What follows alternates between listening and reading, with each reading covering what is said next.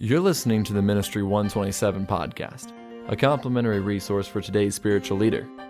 The purpose of Ministry 127 is to aid Christians in developing a biblical philosophy of ministry. Ministry 127 is a growing online library aimed at assisting ministry workers with Bible based resources, and is a ministry of Pastor Paul Chappell, the Lancaster Baptist Church, and West Coast Baptist College. For more information, visit ministry127.com and subscribe to the Ministry 127 podcast for more practical lessons for today's Christian worker. This lesson is entitled The Purpose and Function of Church Finance and Audit Committees with Ben Hobbs. Brother Hobbs oversees the financial offices of Lancaster Baptist Church, including West Coast Baptist College and Lancaster Baptist School. I'd like to start by sharing a couple of passages of Scripture. First of all, uh, 1 Corinthians 4, verse 1 and 2, a familiar passage of Scripture. It says, uh, Let a man so account of us as the ministers of Christ and stewards of the mysteries of God. Moreover, it is required in stewards that a man be found faithful. In 2 Corinthians 8 20 and 21, really a great passage of Scripture, it says, Avoiding this, Verse 20, avoiding this, that no man should blame us in this abundance which is administered by us. Verse 21, providing for honest things, not only in the sight of the Lord, but also in the sight of men. Think about verse 20 for a moment. Avoiding this, that no man should blame us in this abundance which is administered, of, uh, administered by us. In other words, um, as God blesses our churches, as God provides the resources, we're to be blameless in our handling of those, of those resources. Verse 21 providing for honest things, it's an interesting statement. It says, not only in the sight of the Lord, but also in the sight of men. Do you realize that we can do things and we can do things with a clear conscience eh, before the Lord and have done things honestly, but we can do them in such a way that it's misperceived by others. And this is caution here that we are to do things not only obviously right in God's sight, but also right in the sight of, of men. Um, we've all heard the expression, uh, perception is reality. And uh, that's the truth. Uh, what people perceive, they act on. And it's important for us as leaders in the local church to realize that and uh, to be challenged by this verse to, to do things in such a way that it's going to be properly perceived by our church family.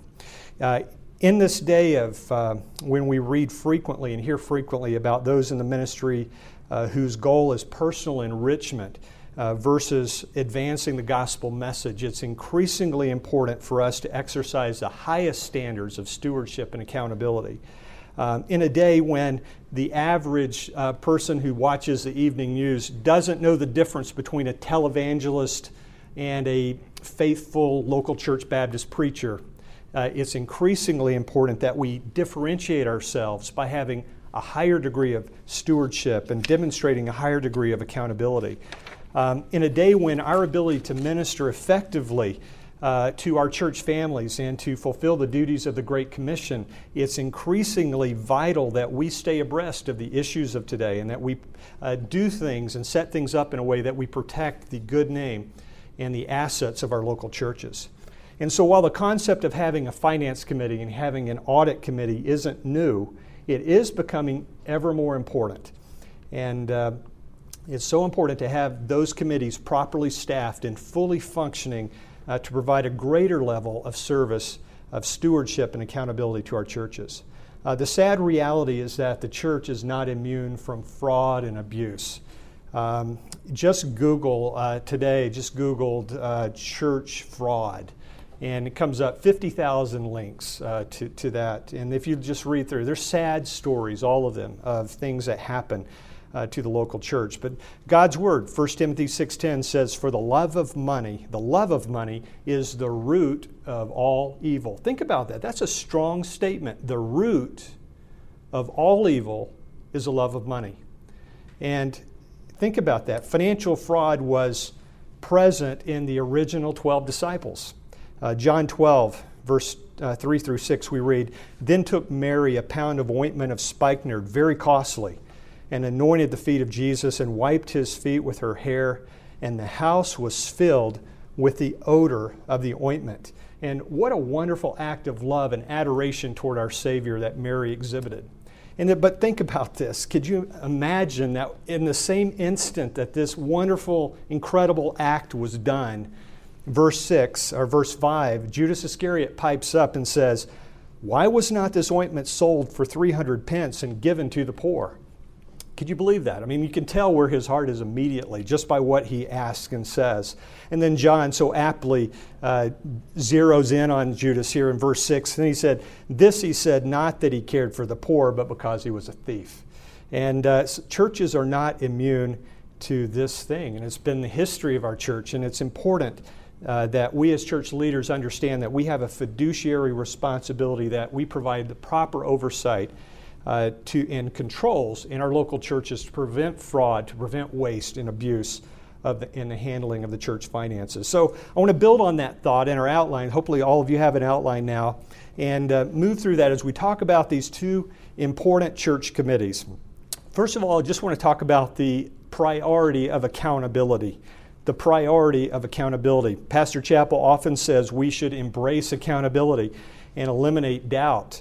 Uh, as Pastor Chappell uh, pointed out in his uh, Monday night message, a great message, uh, point uh, letter A there, the church is not owned by individuals, it's, it's the Lord's. So, point A there is the church is not owned by individuals. Acts 20 28 says, Take heed therefore unto yourselves and to all the flock over the which the Holy Ghost has made you overseers to feed the church of God, which he has purchased with his own blood.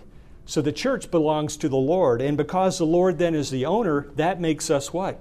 Stewards. And we're stewards then of all of the resources that God gives to the local church. Point letter n- uh, number B there church leaders then have a fiduciary responsibility to its members. Church leaders have a fiduciary responsibility to its members. And that word fiduciary is a legal term. It, it, it means that we have a, a, a trust obligation to those who give resources to the local church, that we're using them in the highest, with the highest degree of integrity and stewardship. And that, that applies to everybody the pastor, the deacons, the directors, the officers, the staff of the church, trustees, everybody who has a hand in using those resources in the church has a fiduciary obligation to the church. Uh, next, uh, next point there in your outline. Um, the church, if we ever forget, and when we forget that we have that fiduciary responsibility, letter C there, we should realize that the church is funded by the free will gifts of God's people. Uh, we're not selling things. Uh, we're not uh, creating things to be sold or given away. We are funded every day by God's people giving to the local church that requires us to realize that we need to take this thing of stewardship very, very seriously. If we violate the trust of our church family, they can stop giving. And that effectively hinders and limits and perhaps kills the ministry of that local church. So, uh, first of all, the, the importance of, of accountability. Next, the significance of oversight. The significance of oversight. In the handling of finances for any organization, not just churches, it's important that we have uh, that we practice this thing of looking over each other's shoulders in a, in a figurative sense. Um, that's just that's pure accountability in its in its purest form.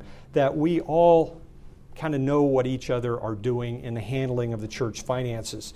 Uh, let me give you a couple of reasons why that's important. First of all, letter A, the, for the detection of errors. The detection of errors. Uh, you know, the only thing that's inerrant in the local church is God's Word. And the rest of us are fallible and prone to error. So I welcome, and all of us that work in the financial area welcome someone looking over our shoulder, looking over our work to make sure that we're not doing something that's going to create a loss, an error for the local church. Uh, letter B, another significance of oversight, another area is in the detection of fraud. The detection of fraud. And it's, um, it's uncomfortable to discuss this, but the reality is, uh, is that the church is susceptible to fraud. And, uh, and, and uh, just as an aside, I'd like to mention that, that fraud takes place in the local church when three factors align. And it's something that you should be very careful to watch for. Let me give you the first factor is need. Need. Um, it's you know the verse in, in God's word where it's talking to pastors saying, "Know the state of your flocks." It's so important that uh, the folks that are in leadership positions understand the state of the folks that work and handle the finances in the church. Um, and I'll say this, and, I, and, we, and we love people where they are. Let's say we have a bookkeeper who, uh, who's uh, a, a, lady whose husband becomes unemployed and they start going through a very severe financial difficulty. We need to understand that. And, and it may cause us to have to change maybe roles and responsibilities for that individual because it's creating a need in that individual's life that may become a problem. So we have to understand the first factor that we I really need to understand is is there a need that's being created that could potentially lead to a, to a problem. The second factor that sometimes comes into alignment, that does come into alignment when fraud occurs in a church, is this thing called rationalization. Rationalization. Um, and that's, this is something where we fail to guard our heart, where we we become, where we get this feeling that maybe we're owed something, or maybe we go beyond in one area and we feel like we can take that back in another area. It's rationalization. You know what that means. We have to guard our hearts in those areas that we don't rationalize uh, things with the resources that God has given to the church. And then the third factor, opportunity. The third factor, uh, and when those three factors align, you have a very, very high uh, uh, you've created an environment for fraud to occur in the local church. And when I say opportunity, uh, we need to be careful that we're not creating opportunity for folks to fail. Um, and there's plenty of scripture to talk about not placing a stumbling block in the path of someone. But we do that. We eliminate those opportunities by creating appropriate internal controls. Uh, last year, I think I did a session on internal controls. Uh, so important for local churches. That's the protection for the ministry. Those are the checks and balances that we put into place, the policies and procedures that prevent one person hand, from handling money by themselves or prevents one person uh, from having access to a safe where money is kept or prevents one person from from having control over an asset that no one else is aware of. Those are internal controls, and we'll talk about that in, in, in just a moment a little more in depth. Uh, so, uh, we, the significance of oversight in A, the detection of fraud, B, the detection, uh, I'm sorry, detection of errors, B, the detection of fraud. Letter C there, the mitigation of risk. The mitigation of risk. Proverbs 22, uh, verse 3 says, A prudent man foreseeth the evil and hideth himself but the simple pass on and are punished. Uh, one of the valuable roles of having an audit committee and a finance committee is to have folks there that are understanding and looking for risks that could potentially exist in the operating environment of the church and the handling of the finances. And once those risks are identified, then we take steps to minimize or mitigate or alleviate those risks. And then, letter D there, multitude of counselors. Multitude of counselors. Uh, why is it important to have these committees? Listen, Proverbs 24, verse 6 For by wise counsel thou shalt make war, and in a multitude of counselors there is safety. And I firmly believe that having these two particular committees that we're talking about today provides that, uh, that increase in the number of counselors and provides that level of safety for the ministry. So we've talked about the priority of accountability, the significance of oversight. Letter three there in your in your outline, really, really important. We have those committees to share the burden for the sharing of the burden. Acts 6, verses 2 through 4. I'm sure you're familiar with those passages, but it says, Then the twelve called the multitude of disciples unto them and said, It's not reason that we should leave the word of God and serve tables. Wherefore, brethren, look ye out among you seven men of honest report, full of the Holy Ghost and wisdom, whom we may appoint over this business.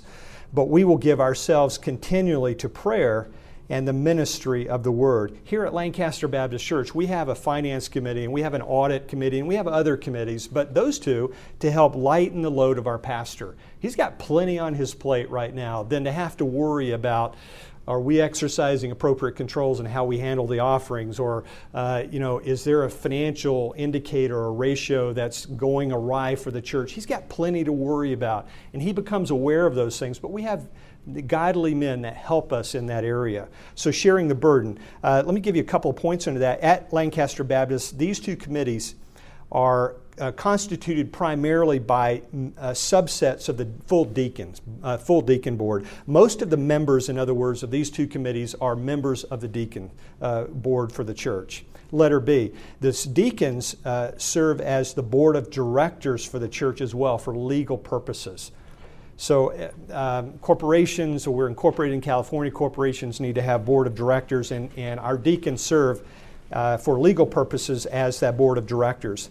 But more importantly, letter C, biblically, these men fulfill servant roles by sharing the burden of our pastor. And we come up with a lot of fancy things that deacons do, and, and uh, man, they really do bear burdens and they do a lot of things at Lancaster Baptist Church. But the bottom line, and biblically, is that our deacons are servants. And uh, they're one of the two offices that God's Word establishes to help bear uh, the needs and meet the needs of, of our church family. So we've lo- looked at sharing the burden. Let's look at uh, letter four there the composition, the composition of the committees what are some character traits that need to be uh, a part of the members of these two committees? And there's, there are many, but let me just give you three. First of all, godliness. Godliness, the last thing you want on, a, on the, the finance committee and the audit committee is someone who's not walking with the Lord, someone who's not ministry minded. And boy, we are blessed here. Uh, we have no one like that on our, on our deacon board. All of those men are godly men and walk with the Lord. A quote I read the, just the other day only people involved in ministry are going to be ministry minded. Uh, so it's been so neat here that Pastor uh, has, has people serving on these, on these boards who are on the front lines of ministry. So not only do they have, as we'll see in just a moment, expertise in, in these areas, but they're ministry minded. They have a ministry heart. So let her be there, in addition to godliness, let her be expertise. And by expertise, the, the men who serve, and I say men now, as you know, because now most of the, the, the, men that serve on those boards are, are deacons, and that's a biblical requirement for deacons is that they be men. Uh, so uh, their uh, expertise, when I say expertise, I'm primarily talking about expertise in accounting, in finance, and perhaps in uh, maybe a strong business background. And we have folks on our uh, deacons board from all, the whole spectrum of, of, of uh, careers and, and industries from aerospace to law enforcement to, to accounting uh, to legal. We have just men across all different spectrums. But the folks that, that serve on these two committees should have a strong and a good understanding of accounting and finance and, and business uh, business orientation. So that's what I mean when I say expertise. Letter C there, independence. The composition of these com- committees, independence. And this is an important thing to think about. Um, when I talk about independence, I'm, I'm, talking about the influence that gets exercised over these committees by perhaps the pastor or the deacons at large, or perhaps by the staff, maybe the financial staff. And it's important that these committees are able to operate with ha- without having undue influence on them. So, for example, the, church, the finance committee. Uh, the finance committee would typically include the pastor and it would typically include the highest ranking financial staff member. Uh, but the rest of the folks on that committee would be non staff, non employees of the ministry. So they would be deacons who aren't employed by the ministry in addition to the pastor, in addition to, in, in our case, the financial administrator being on that committee.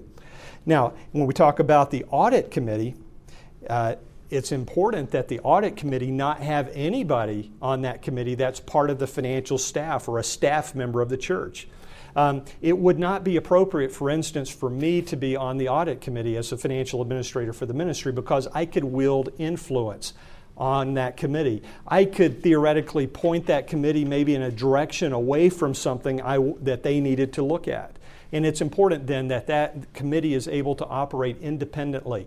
And not independently in a, in a rebellious sense, but independently in the proper uh, sense of not being improperly influenced. So, independence is an important part of the composition of the committees. Now, I want to take a few minutes here. Uh, this is not going to be a long session.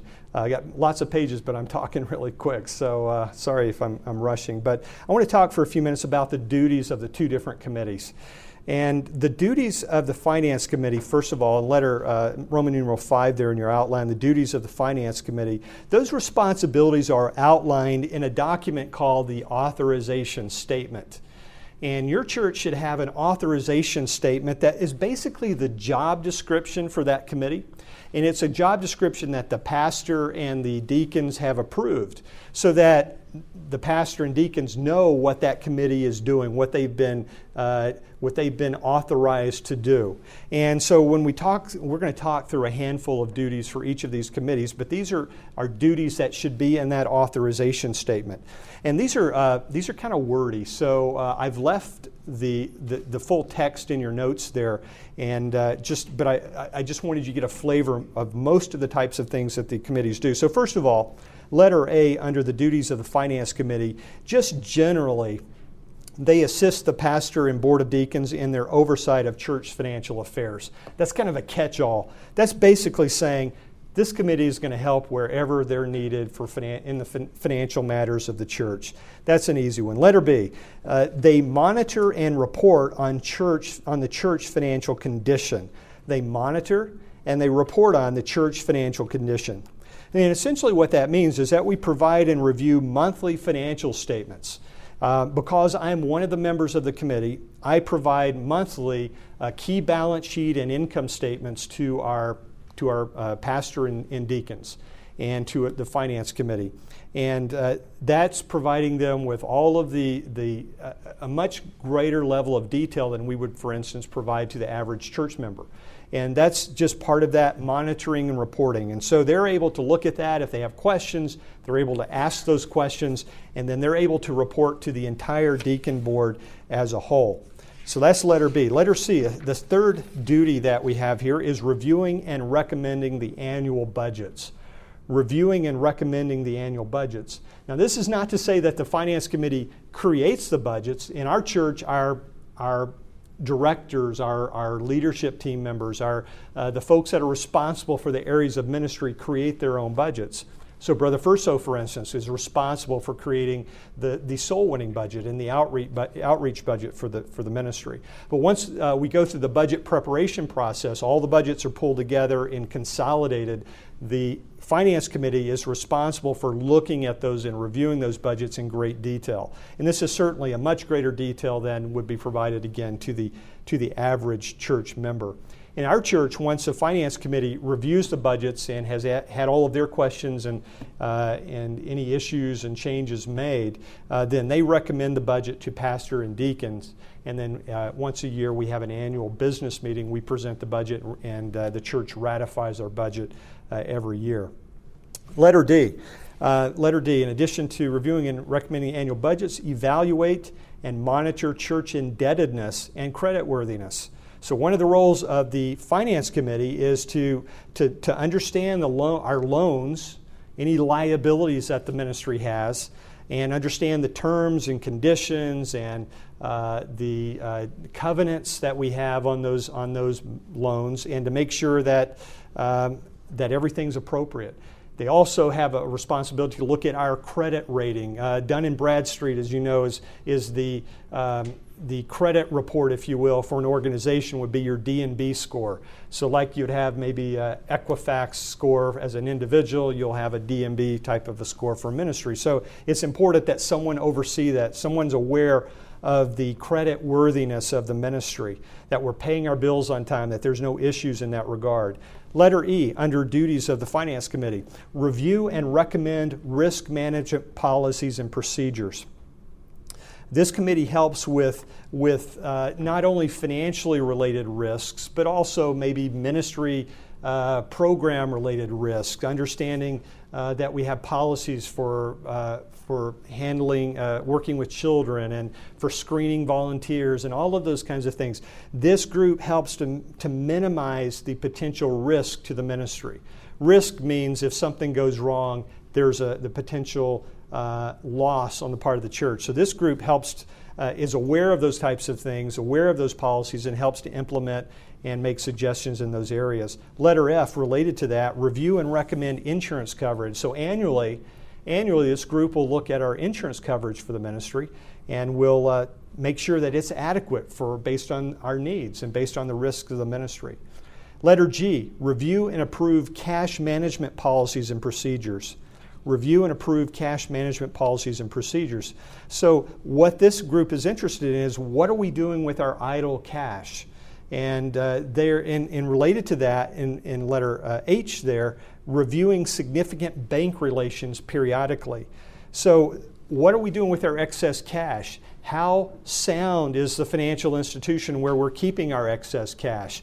Uh, are there any concerns about its, uh, its uh, uh liquidity? Is there any concerns about its ability to, to continue to function?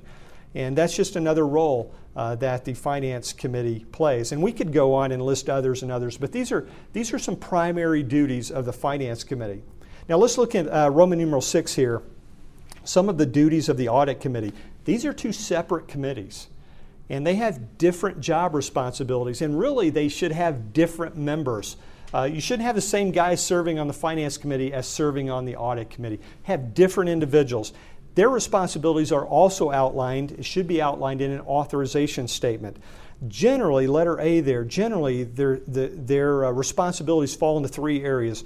Uh, first of all, the, the oversight of financial reporting, uh, the oversight of internal controls, and the oversight of the external audit. Those are the three primary responsibilities. This group focuses on the quality of the accounting records. They focus on the quality of the accounting records. Good accounting records and good stewardship go hand in hand. Uh, you can't have uh, good stewardship without having good, quality, accurate accounting records. Um, uh, let me just say this, and we're going to go through several different duties of, of the audit committee. Um, the ideal the ideal is for a church to periodically have an audit by an independent CPA firm. Uh, now, I know for a lot of churches that's, that's not a possibility. It's, it's an expensive proposition, but that's the ideal. Uh, having a review by a, CPA is good, but it is not having an audit. Uh, having a compilation by a CPA coming in and preparing your financial statements is good, but it's not as good as review and is certainly not as good as an audit.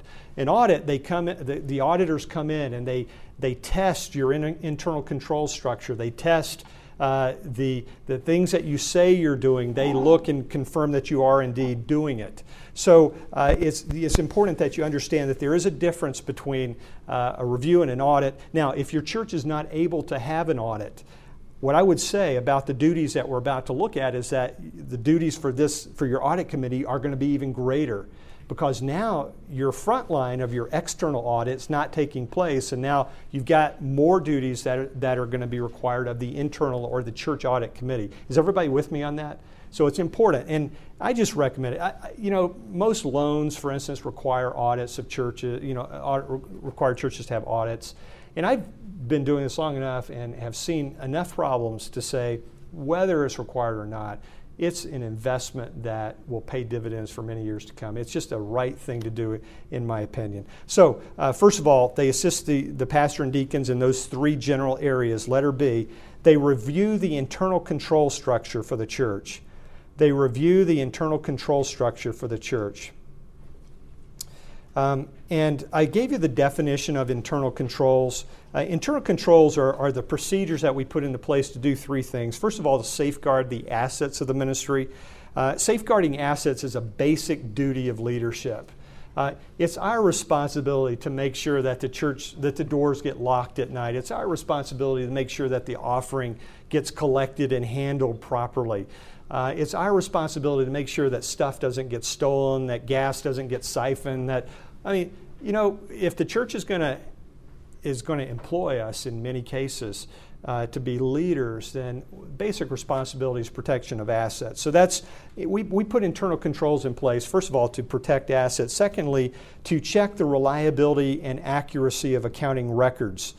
Um, we can't be giving bad information to our pastor to make decisions. Uh, bad decisions get made off of bad information. So if we provide uh, financial statements that are full of errors, uh, chances are we're going to make bad decisions and make decisions that uh, may have negative consequences on the ministry.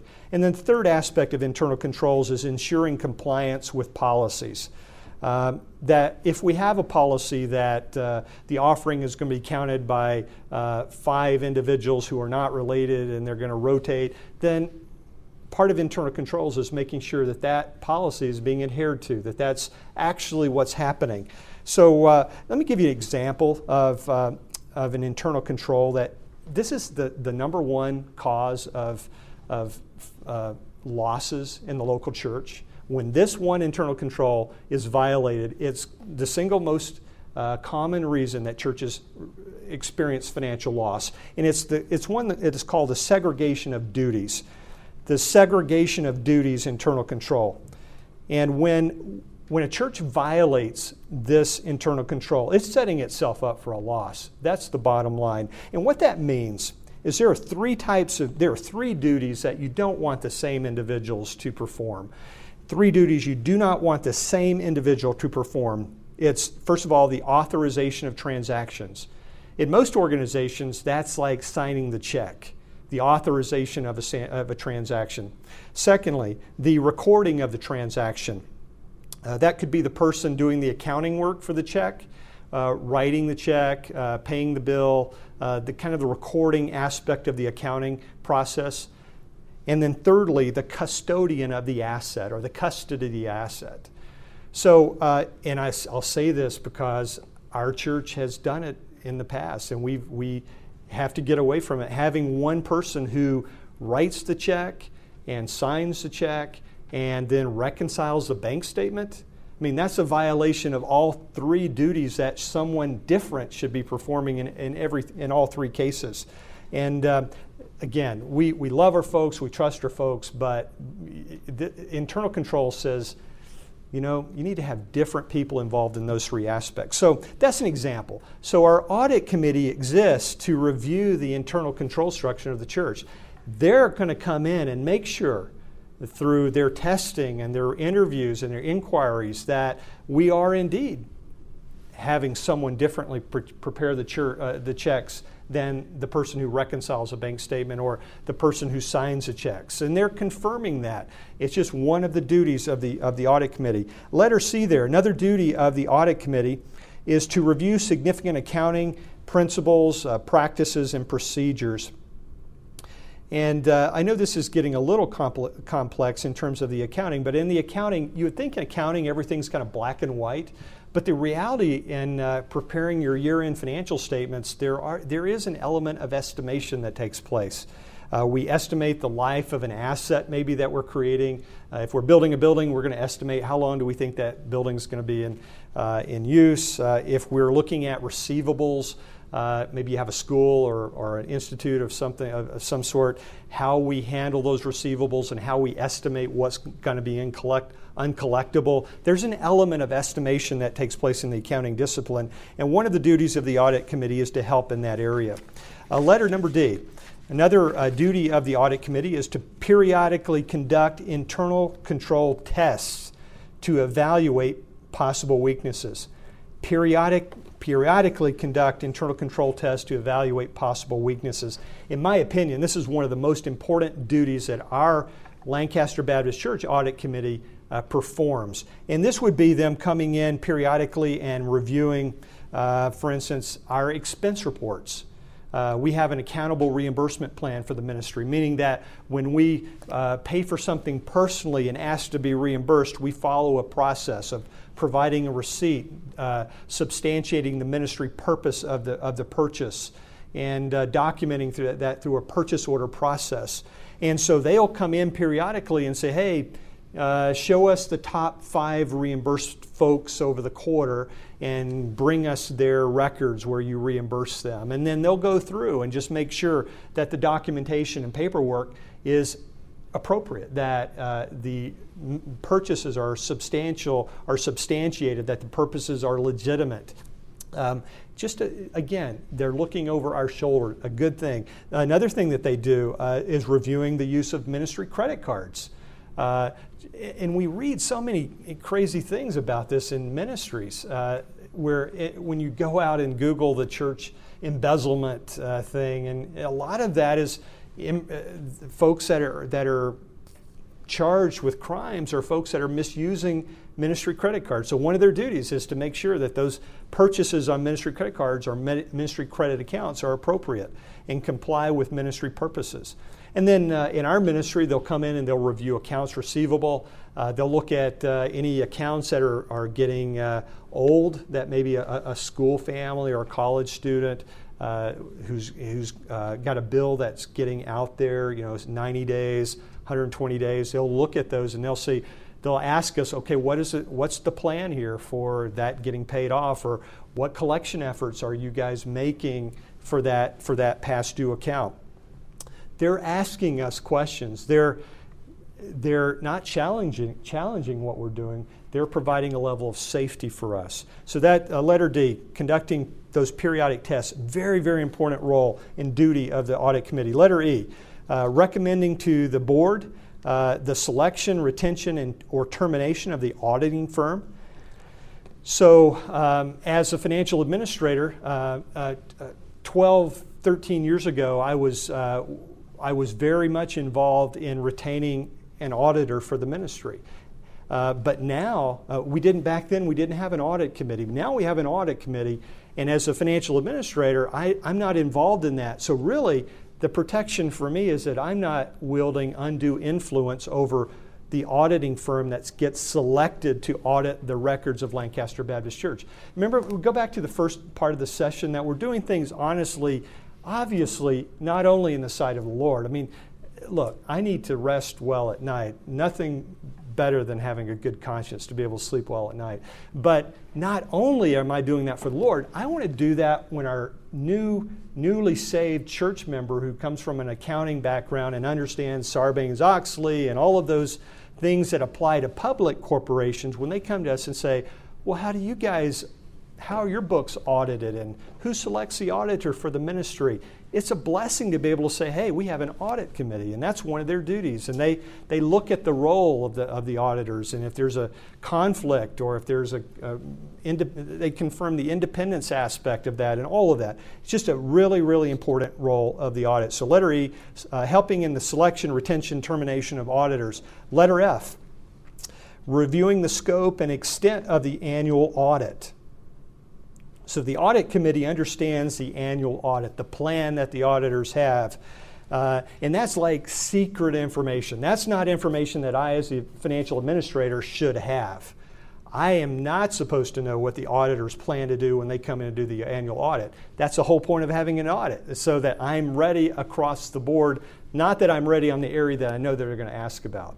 So uh, again, that's a very important role there of the uh, a duty of the audit committee. And then letter G, reviewing the results of the audit and uh, one of the things that comes with an annual audit, if, your if your ministry has never had one, in addition to the financial statement, where the auditor prepares an opinion about the financial uh, uh, statements of the ministry, they also provide what's known as a management recommendations report.